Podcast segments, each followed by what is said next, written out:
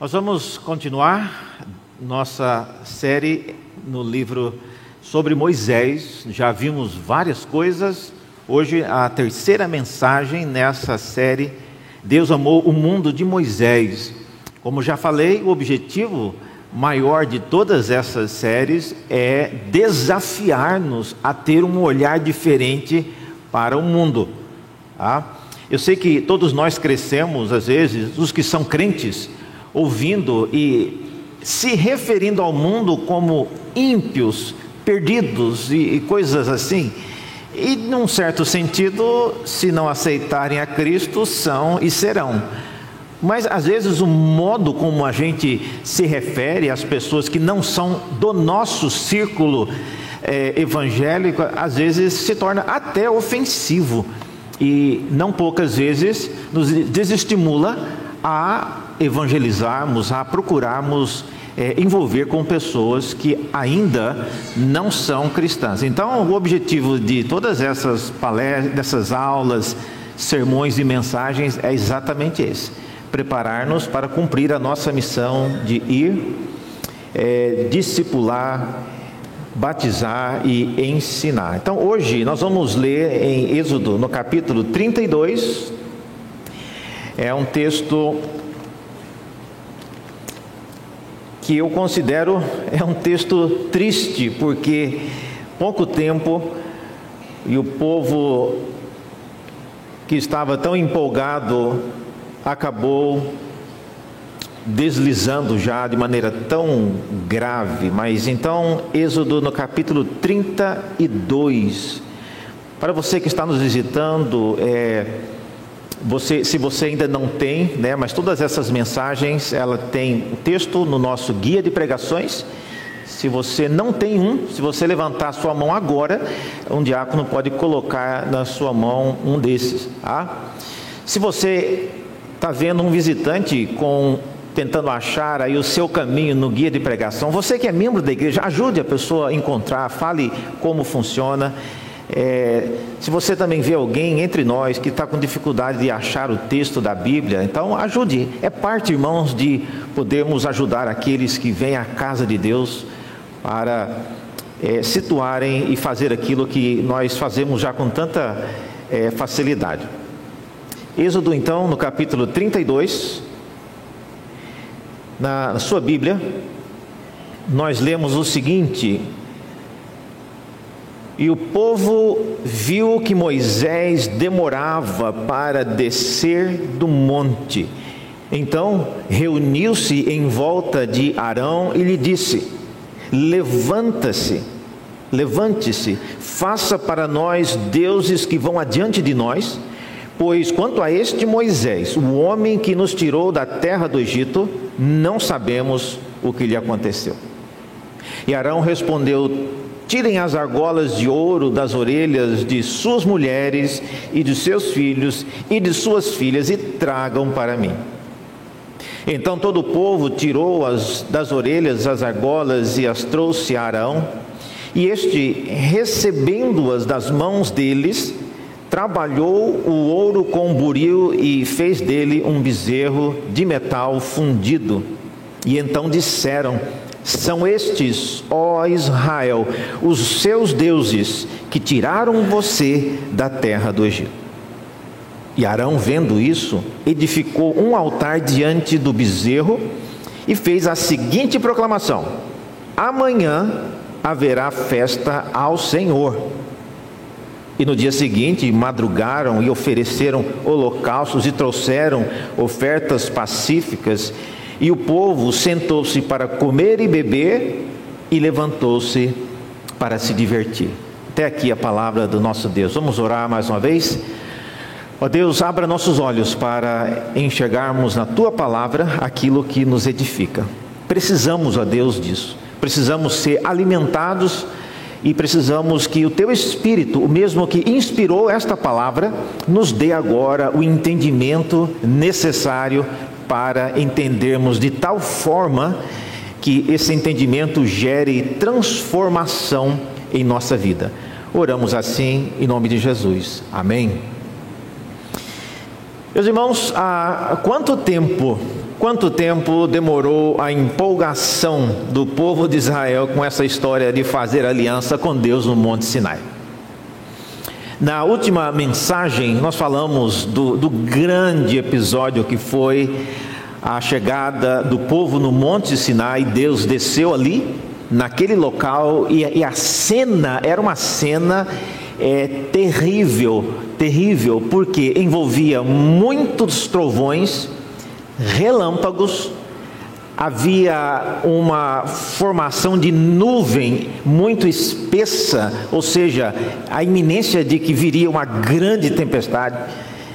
E, e não só isso, a Bíblia diz em Êxodo 19 que havia o som como se fosse de muitas buzinas não deviam ter buzinas, mas ah, possivelmente o som do vento cortando muito forte entre os penhascos e gerava esse som eh, semelhante ao de buzinas. E, e, o povo ficou muito ah, aterrorizado com isso, nós vimos na semana passada, ao ponto de não conseguirem ouvir tudo o que Deus tinha para dizer. E na primeira pausa que Deus deu, eles pediram a Moisés para continuar ouvindo o que Deus tinha para falar e depois conte-nos Moisés, mas nós não vamos aguentar. O som está muito alto e, e a, a cena é muito aterrorizante. E eles então pediram isso. E mais, como nós vimos na semana passada, assim que Deus perguntava se eles queriam seguir com aquilo, a resposta era sempre a mesma: tudo que o Senhor falou, nós faremos. Pode seguir o contrato, pode seguir aí o acordo. E mais uma vez o Senhor pergunta naquela ocasião: posso continuar? E o povo repetiu a uma só voz: tudo que o Senhor falou, nós faremos e obedeceremos. Bom, diante disso, então Deus segue com ah, o processo de é, feitura da aliança. Então, toda essa empolgação é, ela termina aqui e depois de várias coisas é, chega um momento que algo acontece. E a, a minha e um problema, irmãos, com empolgação é que, olha só, a empolgação ela nos faz aceitar muito rápido aquilo que deveríamos ter pensado mais antes de aceitar. Esse é um problema de empolgação. Quando as pessoas são muito empolgadas, elas aceitam muito rápido propostas que, peraí, calma, você devia ter pensado um pouquinho mais. E, é, recentemente eu estava conversando com uma criança aqui na igreja e eu às vezes eu chego de moto na igreja e, e eu ofereci para uma criança brincando, você quer uma carona de moto, mas ela não pensou duas vezes. E os pais, não, peraí, meu filho, não é assim não. É, mas para a criança, é, nossa, é uma oportunidade né, imperdível. Mas eh, falando agora para nós, empolgação é algo às vezes prejudicial, porque nos leva a aceitar coisas que nós deveríamos pensar um pouco mais. Por outro lado, quando a empolgação passa, ela também nos faz desistir muito rápido daquilo que nós nunca deveríamos abandonar. É, isso já é o outro lado. Então, tanto a empolgação nos leva muito rápido para tomar decisões, como a ausência dela nos faz desistir também muito rápido daquilo que não deveríamos abandonar. De qualquer forma, não temos como negar que a empolgação aqui desse povo ela havia se dissipado. Ah, no último sermão nós falamos que o povo estava no Monte Sinai e quando eles chegaram lá, a sensação de quem estava lá era de que, como o, o piso onde eles estavam pisando era semelhante a safira, então era realmente um momento glorioso. Tudo isso já passou, tudo isso já acabou, agora eles estão de volta ah, na vida real. E a pergunta então que eu queria guiar a nossa palavra nessa manhã é a seguinte: o que acontece com as nossas decisões e promessas quando a empolgação passa? É, essa é a pergunta que vai nos guiar hoje. O que é que acontece com as nossa, nossas decisões que nós tomamos, prometemos, quando a empolgação passa? E olha, a empolgação ela passa para qualquer um, para qualquer um. Então, nesse texto de hoje, então, algumas, pelo menos três coisas, eu creio, é, podem nos ajudar a refletir sobre as coisas que nós também fazemos e a, a maneira como afeta a minha e a sua vida quando a empolgação passa. Então, a primeira coisa aqui que eu vejo que acontece quando a empolgação do povo passou é que o tempo começa a ser visto como demora. Esse é o primeiro efeito que a empolgação, tendo ido embora, ela começa a causar em nós. O tempo começa a ser visto como demora. Veja, o texto inicia dizendo que o povo viu que Moisés demorava para descer do monte Sinai. Enquanto estamos empolgados, o tempo gasto com alguma coisa passa sem a gente perceber. Mas quando a empolgação passa, a primeira coisa que começa a afetar-nos é a percepção de demora. Eu não sei quantos têm, às vezes, filhos que gostam de jogar videogame, e às vezes, quando eles estão jogando, eles ficam, se deixar, cinco horas na frente, não sentem sede, não sentem vontade no banheiro, não sentem fome, não dói as costas, mas se tiver que sentar para estudar, cinco minutos eu tenho que ir no banheiro. Eu tenho que tomar uma água. Ou aqui na igreja. E olha que eu não prego tão longo assim, mas que preciso tomar água. Mas você precisa tomar água agora. Você vai morrer se você não tomar essa água. Eu vou, mãe. Então, então por quê? É porque o senso de demora é algo que acontece quando a empolgação ela foge, ela sai, e aí a gente começa então a perceber isso. Agora, veja, irmãos, a o povo começou a perceber a demora. E, e, isso demora pressupõe que a pessoa saiba qual é o tempo correto e necessário para que uma tarefa seja realizada.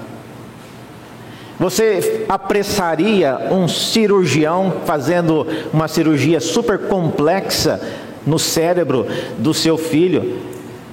Vamos lá, médico, ah, vamos, acelera isso aí que eu preciso. Não, tome o tempo que o senhor precisar. Use o tempo que for necessário. Se a cirurgia demorar nove horas, e se for preciso que seja nove, eu não tenho nenhuma pressa, porque eu sei que o cuidado e os detalhes e a atenção necessária para que uma cirurgia seja bem sucedida requer atenção. E todo o tempo que o médico precisar, ele tem, e tudo o que for necessário da nossa parte para fazer, olha, aqui está. Faça. Então, demora, perceber demora, pressupõe que o povo soubesse quanto tempo Moisés precisaria para falar com Deus. E, e aí está, Moisés não sabe e nem o povo sabe quanto tempo eles irão conversar ali naquele monte. Então veja, quando o povo vê que Moisés estava demorando, eles estão dizendo que eles sabem quanto tempo levaria. E isso é uma conjectura.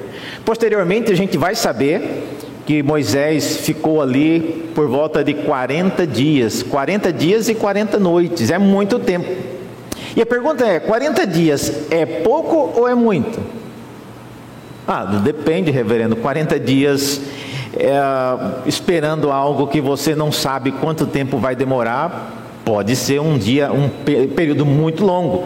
Mas se você sabe, como eu disse, se aquilo realmente leva todo aquele tempo, então 40 dias talvez não seja tanta demora assim. Mas o fato é, irmãos, que o parâmetro para a demora que o povo adotou era totalmente arbitrário. Eles não sabiam o que Moisés estava fazendo ali no monte e eles também não sabiam quanto tempo levaria. Veja, se você olhar na, na sua Bíblia, é um texto interessante que eu gostaria que você observasse. No, no próprio texto, se você voltar um versículo na Bíblia, veja aí, nós estamos no capítulo 32, 1. Se voltar um versículo, é o 31, 18. Veja que no texto diz que Moisés e o Senhor já tinham acabado de fazer o que eles tinham que fazer. Diz aí que quando o Senhor acabou de falar com Moisés no Monte Sinai e deu a ele as duas tábuas do testemunho, escritas pelo dedo de Deus, e aí vem o texto que nós estamos lidando agora. Então, ou seja, eles não sabiam disso, mas nós que estamos lendo, estamos vendo que o Senhor já havia acabado de falar aquilo que ele tinha para falar com Moisés, e era uma questão de pouco tempo. Às vezes nós. É, perdemos de encontrar com alguém e chegamos na casa desejosos de poder ver a pessoa antes de viajar ou alguma coisa assim, e alguém nos diz: Olha, ele acabou de sair, não faz nem um minuto. ele virou a esquina aqui agora. Então, mais ou menos isso que estava acontecendo aqui. O povo começou a criar uma ânsia por demora e o Senhor já estava encerrando as coisas lá no topo do Monte Sinai. A questão é que eles não sabiam disso. E quando a empolgação passa, então, o tempo começa a ser visto com demora. Isso, irmãos, a, a primeira lição que eu vejo para a minha e a sua vida hoje é como você tem definido aquilo que é, é algo que Deus está demorando para fazer e algo que Ele está fazendo no tempo certo. Demora, como eu disse, pressupõe que você sabe o que está acontecendo e o que, qual é o tempo necessário para que tal tarefa seja realizada. O povo então achou que Moisés estava demorando mais do que deveria. 40 dias para falar com Deus é muita coisa, ele já devia ter saído dali. É, nós que temos noção de tempo, especialmente quando é, temos filhos, a gente sabe mais ou menos o tempo que é necessário para algumas tarefas. E quando a gente percebe que os filhos estão demorando demais para voltar, para sair do banho, por exemplo, não precisa ficar tanto tempo, né? Um corpo pequenininho daquele, para que, que tem que ficar tanto tempo no chuveiro, né? É, então a gente tem uma noção de tempo. Quando nós tratamos então de coisas relativas à nossa vida espiritual, nós precisamos, irmãos, ter essa noção. Quanto tempo precisa? E o desafio é exatamente esse: é criar. E é, é essa a minha é, lição aqui: criar uma expectativa com base em algo que é totalmente falso, de que Deus está demorando ou algo está demorando para acontecer. Mas esse foi o começo de tudo. O povo viu que Moisés estava demorando e aí começou a todas as coisas que o texto vai dizer. Então, esse é o primeiro ponto. O tempo começa a ser visto como demora. Segunda coisa que acontece quando a empolgação ela se dissipa é que a obediência é substituída pelas exigências. Esse é um outro ponto que nós vemos aqui no texto. É interessante ver que o povo começou a exigir quando a empolgação dissipou e as exigências elas substituem aquele espírito que nós vimos antes de tudo que o Senhor falou nós faremos. Então a primeira exigência que é colocada no versículo 1 é dirigida a Arão nas palavras levante-se. Levante-se. Essa é a primeira exigência. E não é que eles queriam que Arão ficasse em pé. Levante-se significa que eles cobraram uma iniciativa de Arão. Eles cobraram uma reação. Eles queriam que Arão explicasse, desse conta e fizesse alguma coisa face à demora de Moisés. E, e, faz sentido, meus irmãos, é, olhem na sua Bíblia, no capítulo 24, Êxodo 24, de 13 a 18. Eu queria que você olhasse isso e, e marcasse, deixe um asterisco aí nessa, nesse texto, porque ele é importante para você entender esse pedido do povo. Por que, que eles pediram a Arão? Veja só em Êxodo capítulo 24, no versículo 13. Moisés está deixando o povo para subir nesse monte, do qual o povo está achando que ele está demorando para voltar. E olha só a instrução que Moisés deixa. Êxodo 24, versículo 13: Moisés se aprontou juntamente com Josué, seu auxiliar, e subiu um monte de Deus. E ele disse aos anciãos: Esperem aqui, que voltaremos, que volte, até que voltemos para junto de vocês E eis que Arão e Ur ficam com vocês. Quem tiver alguma questão deve se dirigir a eles. Então, é, essa é a razão porque eles estão indo até Arão. E mais adiante, diz que tendo Moisés subido a nuvem, o cobriu e a glória do Senhor pousou sobre o monte Sinai, a nuvem o cobriu durante seis dias, e no sétimo dia, do meio da nuvem, o Senhor chamou Moisés. E, e a, diz aí que quem estava vendo do lado de fora, a ideia era que os olhos dos israelitas é, aos olhos dos israelitas, o aspecto da glória do Senhor era como um fogo consumidor no alto do monte. E Moisés, entrando pelo meio da nuvem, ou seja, no meio do fogo, subiu ao monte e lá permaneceu 40 dias. Então, a, a última vez que Moisés foi visto, olha só, ele estava entrando dentro de uma bola de fogo. 40 dias passaram. Qual que é a conclusão mais óbvia? Gente, Moisés já torrou há muito tempo. Ele foi cremado. 40 dias se passaram, nós não ouvimos uma palavra sobre Moisés. A última imagem que nós temos é essa: ele entrando dentro de uma bola de fogo. Qual, qual é a conclusão mais óbvia? Arão, faça alguma coisa. Então veja, a, a iniciativa do povo é uma iniciativa que mostra inicialmente que, que eles queriam fazer o que Moisés havia mandado.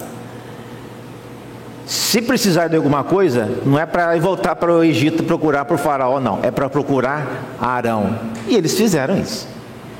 Então eu vou por enquanto aqui defender o povo, irmãos. O povo está seguindo o que Moisés mandou fazer. É para procurar Arão, e eles foram. E, e, olha, é importante a gente se lembrar disso, que muitas vezes quando o povo quis fazer coisas erradas, eles não procuraram nem Moisés nem Arão, eles foram e fizeram sozinhos. Então o fato deles procurarem Arão é um gesto de obediência, eles estão seguindo aquilo que foi dito. Veja, eu não estou dizendo que eles fizeram a coisa certa, eu estou dizendo que é, na cabeça do povo o que eles estão fazendo é o que lhes havia sido instruído. Esse é o ponto. E eu também creio, irmãos, que o simples fato deles procurarem Arão indica que eles queriam fazer algo oficial. Nós não vamos fazer coisa aqui por debaixo dos panos. Vamos envolver Arão nisso. Ele é a pessoa que foi deixada por Moisés. Então vamos atrás dele. Segunda coisa que eles exigem, a segunda exigência tem a ver com o que eles pedem. Eles pedem que Arão lhes fizesse é, alguém que fosse deuses que vão adiante deles. Faça-nos deuses. E o motivo apresentado aqui é simples: eles dizem, porque quanto a este Moisés, o homem que nos tirou do Egito, não sabemos o que foi feito dele. A última notícia que tínhamos é dele entrando naquela bola de fogo. 40 dias já se passaram, não vimos falar mais em Moisés. Então a conclusão mais óbvia é: nós não temos mais Moisés. Agora, a relação entre não ter mais Moisés e pedir deuses é isso que não está tão claro ainda. Em que maneira o que eles pedem irá substituir a presença de Moisés? Ou eles não entenderam o papel de Moisés, ou eles não entenderam o papel de Deus no meio deles, porque substituir Moisés com deuses não é uma troca, na, na nossa cabeça, válida. Então percebem a diferença? A exigência de deuses para ir adiante deles não substituiria apenas Moisés mas o, o modo como se eles se relacionavam com a direção de Deus. Agora, por que, irmãos? Por que, que eles pediram isso? Ah, reverendo, porque é idolatria, isso é idolatria. Não, vamos pensar um pouco, vamos, ah, vamos imaginar por um tempo que o povo estava fazendo a coisa certa. Eles não estavam, mas vamos imaginar. Eles querem que Arão faça deuses por causa da ausência de Moisés. Por que, que eles pediriam isso? E por que, que eles pediriam isso a Arão? Se eles quisessem mesmo envolver com idolatria, eles teriam ido e feito essa idolatria sozinhos. Você acha que eles não davam conta de fazer um bezerro de ouro? Davam, davam conta. Mas veja, eles foram pedir a Arão para fazer isso. Os deuses, no plural, estão vendo? No plural. O que eles pediram tinha que vir da mão de Arão. Então, isso mostra que eles queriam algo oficial. Tem um texto que, eh, aqui em Êxodo mesmo, volte algumas páginas, no capítulo 23. Eu não sei quantos já viram esse texto na Bíblia. Êxodo 23, no versículo 20. Vocês sabiam o que, que ia na frente do povo? O que que ia na frente do povo? Eles, eu estou mencionando isso porque eles estão querendo que Arão faça alguns deuses que possam ir na frente deles. Olha só o que, que ia na frente do povo. Êxodo 23, no versículo 20. Deus, antes de é, fazer, entregar as tábuas da lei, ele diz o seguinte a Moisés: Olha, Moisés, eis, Êxodo 23, 20. Eis que eu envio um anjo adiante de vocês, para que os guarde pelo caminho e os leve ao lugar que tenho preparado. Você sabia disso que tinha um anjo que ia na frente? E não era qualquer anjo, não, veja. Preste, atenção a ele e ouçam o que ele diz. Não se rebelem contra ele, porque ele não perdoará a transgressão de vocês pois nele está o meu nome. Esse era o chamado o, o anjo do Senhor. Era um anjo que fazia missões especiais. Então, esse anjo já ia na frente do povo. Então, o, o que mais que eles querem? Ele já tem esse anjo que vai. Imagine, gente, o anjo olhando para Arão fazendo esse bezerro de ouro. Imagine a cara do anjo que Deus advertiu: olha, não vão aprontar na frente desse anjo. Ele não vai, ele não vai é, fazer vista grossa. Então a, atitude do povo era uma atitude desnecessária, eles não estavam abandonados. Moisés, mesmo que Moisés tivesse sido torrado lá no fogo, não importa, eles tinham um anjo que os levaria até a terra prometida. Mas veja, ainda no, no texto que eu estava lendo, Êxodo 23, o versículo 22 diz assim: Mas se vocês ouvirem atentamente o que ele disser e fizerem tudo o que eu ordeno, então serei inimigo é, dos que são inimigos de vocês e adversário dos que são adversários de vocês, porque o meu anjo irá adiante de vocês e os levará aos amorreus, aos heteus, aos ferezeus, aos cananeus, eh, todos esses povos né, que moravam na terra. Versículo 24: Não se curvem diante dos deuses deles nem os adorem, nem sigam os costumes deles. Pelo contrário, destruam totalmente esses ídolos e despedacem as suas colunas. As adorem ao Senhor. Veja, a, o anjo, dentre as finalidades dele, ele ia exatamente para guardar o povo contra a idolatria. E aí está o grande querubim do Senhor, preparado, designado para acompanhar o povo e observando agora Arão e os líderes de Israel se envolvendo com essa idolatria. Ou seja, eles não estavam totalmente abandonados, sem guia, eles tinham sim pessoas para guiá-los. Agora, irmãos, é importante notar que o povo não pediu para Arão construir um bezerro. E isso a gente tem que dar de crédito para o povo. Eles queriam deuses. De onde veio a ideia do bezerro? Quem é que teve a ideia do bezerro? Olha, quando Moisés indaga Arão sobre Arão, meu irmão, Arão era o irmão de Moisés. O que, o que é que você fez? O que, é que você tinha na cabeça de deixar o povo fazer esse bezerro ou de deixá-lo, forçá-lo a fazer isso? Vocês lembram qual é a resposta de Arão? Vocês, veja, no capítulo que nós estamos lendo, o capítulo 32, no versículo 22, aparece aí a resposta que Arão dá. Capítulo 32, versículo 22, Arão, ele responde a Moisés, né, por causa do que aconteceu. Ele diz: Olha, não fique irado, meu senhor. Você sabe que o povo é propenso para o mal. Pois me disseram: Faça-nos deuses que vão adiante de nós. Pois quanto a este Moisés, o homem que nos tirou da terra do Egito, não sabemos o que lhe aconteceu.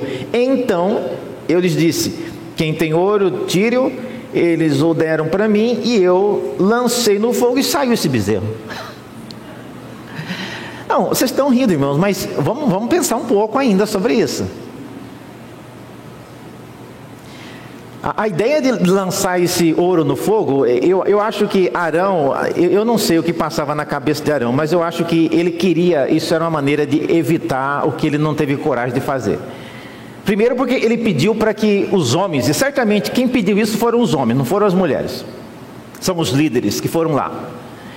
Você viu a resposta dele? Olha, vá e pegue os brincos e os anéis das suas esposas e das suas filhas e tragam para mim. Olha, qual esposa daria os brincos para o marido fazer idolatria? Eu acho que Arão já pensou aí. Eu vou pedir uma coisa que é praticamente impossível. As esposas vão dizer: Você quer fazer idolatria?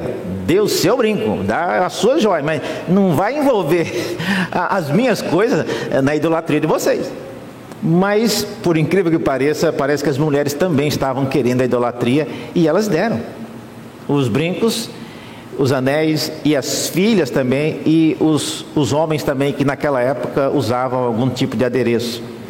E eles trouxeram e Arão jogou isso no fogo. Jogar no fogo, irmãos, é, eu creio, é uma atitude comum na feitura de qualquer material ídolo que era fundido. E olha, no, o salmista, no Salmo 105, no versículo 20, ele descreve o formato do bezerro de ouro. Eu não vou mostrar esse texto agora para a gente caminhar, mas depois você leia o Salmo 105, no versículo 20, ah, ele fala que o bezerro de ouro era um bezerro pastando capim. Então, não é aquela figura que a gente vê às vezes o bezerro retinho, assim, com chifre, tudo muito bem alinhado. Não, a ideia é, é, é de um animal curvado e pastando. E por que, que eu falo isso? Porque ah, depois você leia e veja no, no Google aí ah, sobre uma, uma, um ídolo que havia na cidade de Éfeso, chamado Diana dos Efésios.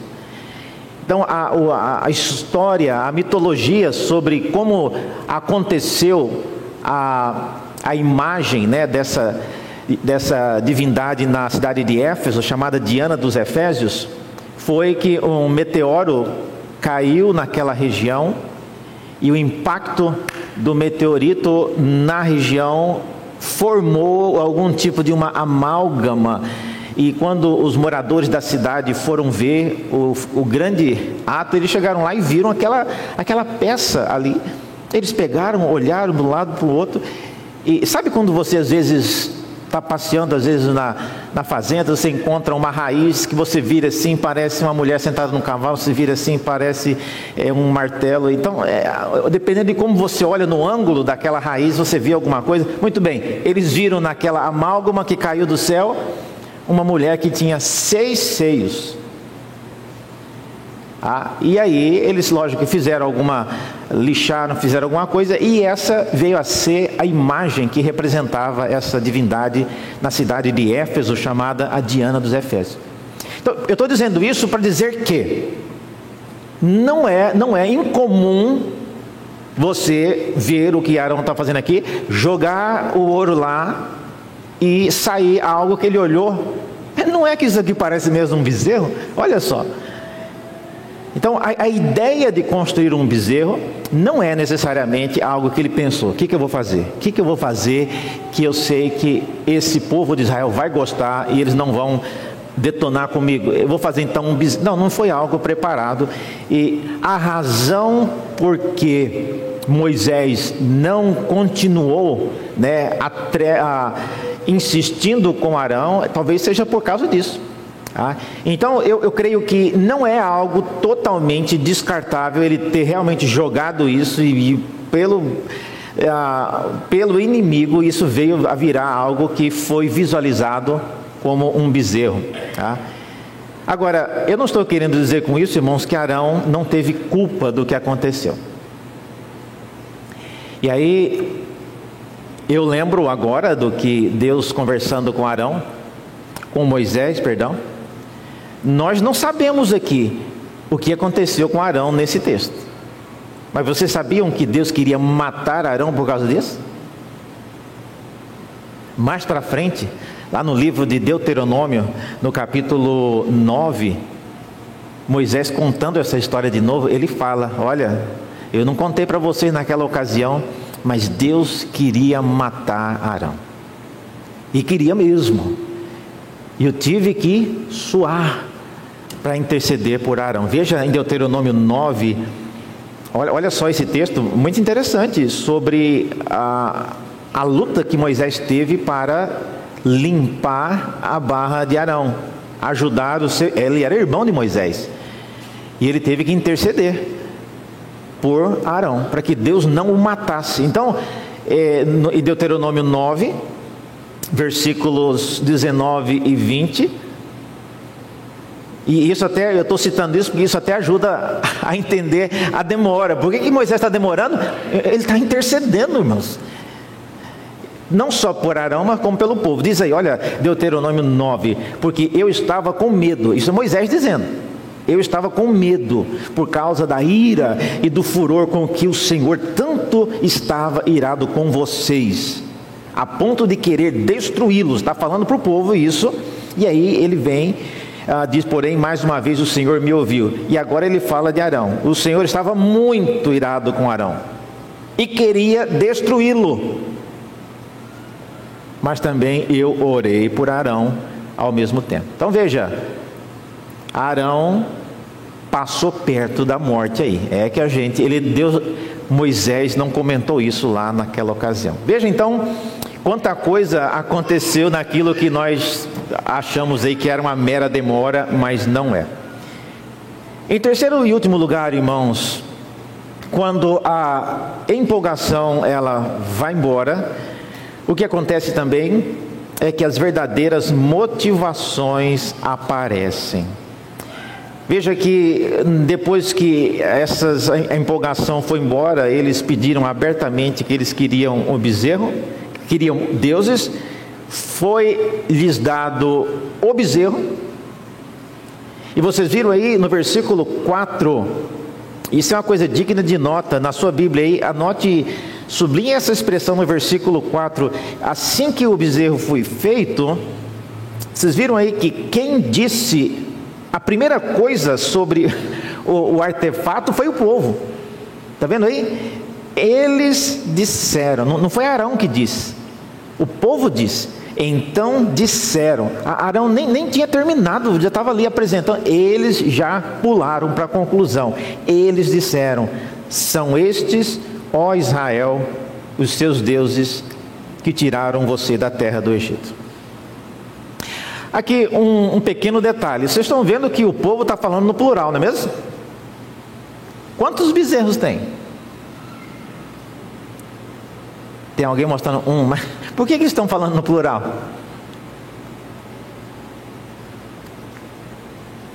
Moisés, Arão coloca um bezerro e eles continuam falando no plural.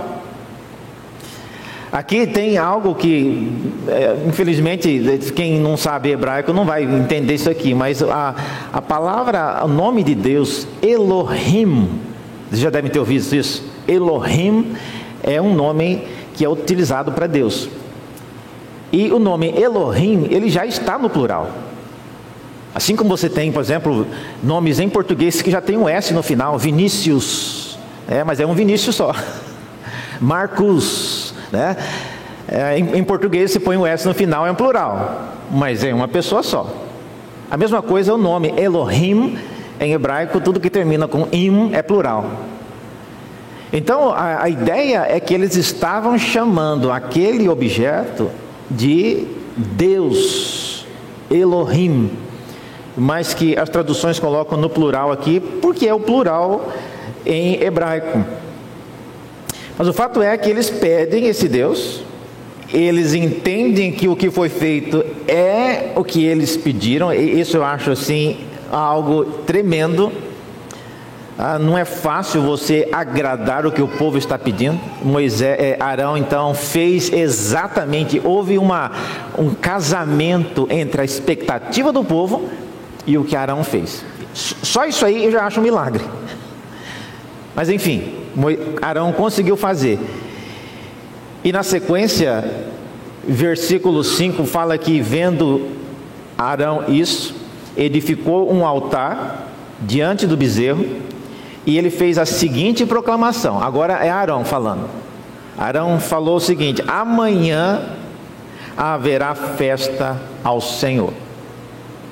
Gente, está tudo errado aqui, mas é, é, tá tudo errado, mas um errado que eles não percebem o que estão fazendo. Na cabeça do povo, eles estão vendo que ali é o Deus que tirou eles do Egito. Na cabeça de Arão, aquilo ali representa o Senhor. E a festa amanhã, diz ele, vai ser para o Senhor. Acontece que essa festa acabou numa grande diversão, diz o versículo 6, que no dia seguinte eles madrugaram, ofereceram um holocausto e trouxeram ofertas pacíficas. E o povo sentou-se para comer e beber. Não há nada de errado em comer e beber aqui, porque o povo também, quando encontrou-se com Deus lá no Monte Sinai, lembra? Eles comeram e beberam também. O problema é o que vem depois desse comer e beber. E aí eles levantaram para se divertir. E a palavra divertir aqui tem conotações é, bastante devassas. Então, a, Arão não tinha controle do que estava acontecendo. E o povo, quando ficou é, exaltado e fazendo todo esse tipo de anarquia, saiu do controle. Agora, irmãos, uma importante lição que aprendo aqui com isso tudo que está acontecendo é a seguinte: nós precisamos sempre, sempre ter amigos que nos ajudem a fazer o que é certo e não os amigos que nos ajudam a fazer o que a gente quer. Arão foi um péssimo amigo para esse povo nesse dia aqui. O povo pedir idolatria uma coisa, Arão seguir junto e obedecer o que eles pediram? Olha, então, se você anda com más companhias, pessoas que não podem te ajudar, olha, isso reflete é, que essa pessoa não te ama o suficiente para te dizer: olha, isso que você está fazendo está errado. E eu estou te falando isso porque eu sou teu amigo, eu sou tua amiga. Não faça isso. Tá? Às vezes a gente precisa ouvir isso de pessoas que andam conosco.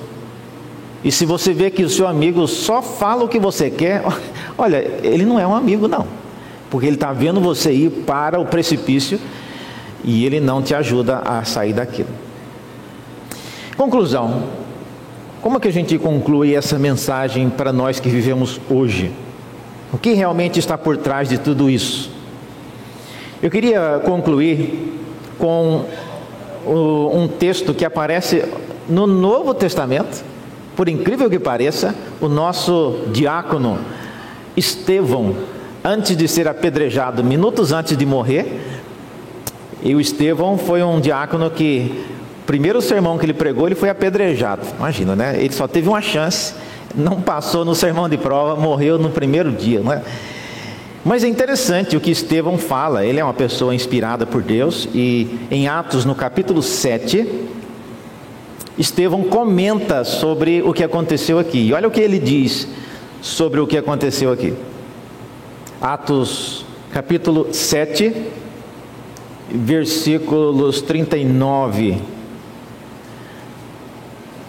Interessante a, a, observação de alguém que é inspirado comentando o que aconteceu. Atos 7, 39, ele disse: Nossos pais não quiseram obedecer a Moisés, mas o rejeitaram e no seu coração voltaram para o Egito dizendo a Arão: Faça para nós deuses que vão adiante de nós. Porque quanto a este Moisés que nos tirou da terra do Egito, não sabemos o que aconteceu. Então veja, Para Estevão, qual foi o problema? Eles não quiseram. Essa é a verdade, é a verdade nua e crua. E gente, quando as pessoas não querem fazer alguma coisa, eles inventam mil e uma desculpas. E nós que estamos querendo ajudar, criamos tantos argumentos. Mas quando a pessoa põe na cabeça que ela não quer, ela inventa muitas outras coisas. E aqui para Estevão, que é uma pessoa inspirada, a razão de tudo é porque o povo não quis, não quis obedecer a Deus. E aí pediram todas essas coisas. Mas, reverendo, eles não disseram há um tempo atrás que tudo o que o Senhor falou nós faremos e obedeceremos? Falaram, mas a empolgação passou e eles acabaram revelando a verdadeira motivação do coração deles.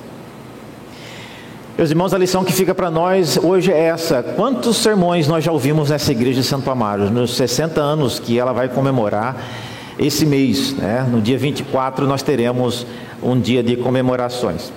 O aniversário da igreja é no dia 8, mas nós vamos comemorar no dia 24. Quantos sermões nós já ouvimos? Quantas vezes homens de Deus já falaram nesse púlpito, convocando-nos para obedecer a palavra dele? E às vezes nós ficamos aguardando, protelando, e, a verdade por trás de tudo isso começa a ser nenhuma outra senão essa que Estevão fala. É porque nós não queremos, que se nós quiséssemos, nós não iríamos protelar.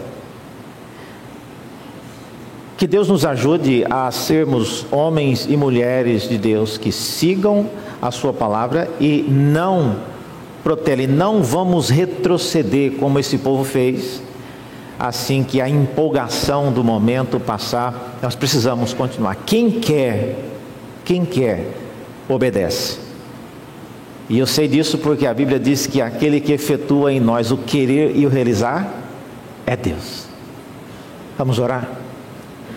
Senhor, obrigado, porque por meio do teu filho Jesus, o Senhor nos tem feito caminhar, produzir frutos para a tua glória e querer andar em teus caminhos. Não nos deixe, ó Deus, retroceder, não nos deixe, ó Deus, envolver-nos com práticas abomináveis, não nos deixe-nos, ó Deus, nos tornar motivos de vergonha e vexame por aquilo que fazemos, como esse povo de Israel tornou diante do mundo em que eles viviam. Pelo contrário, ajuda-nos a obedecermos a tua palavra e, em fazendo isso, a nossa obediência seja vista pelo mundo ao nosso redor como sabedoria tua. Pedimos isso em nome de Jesus, que é a sabedoria de Deus. Oramos em nome dele. Amém.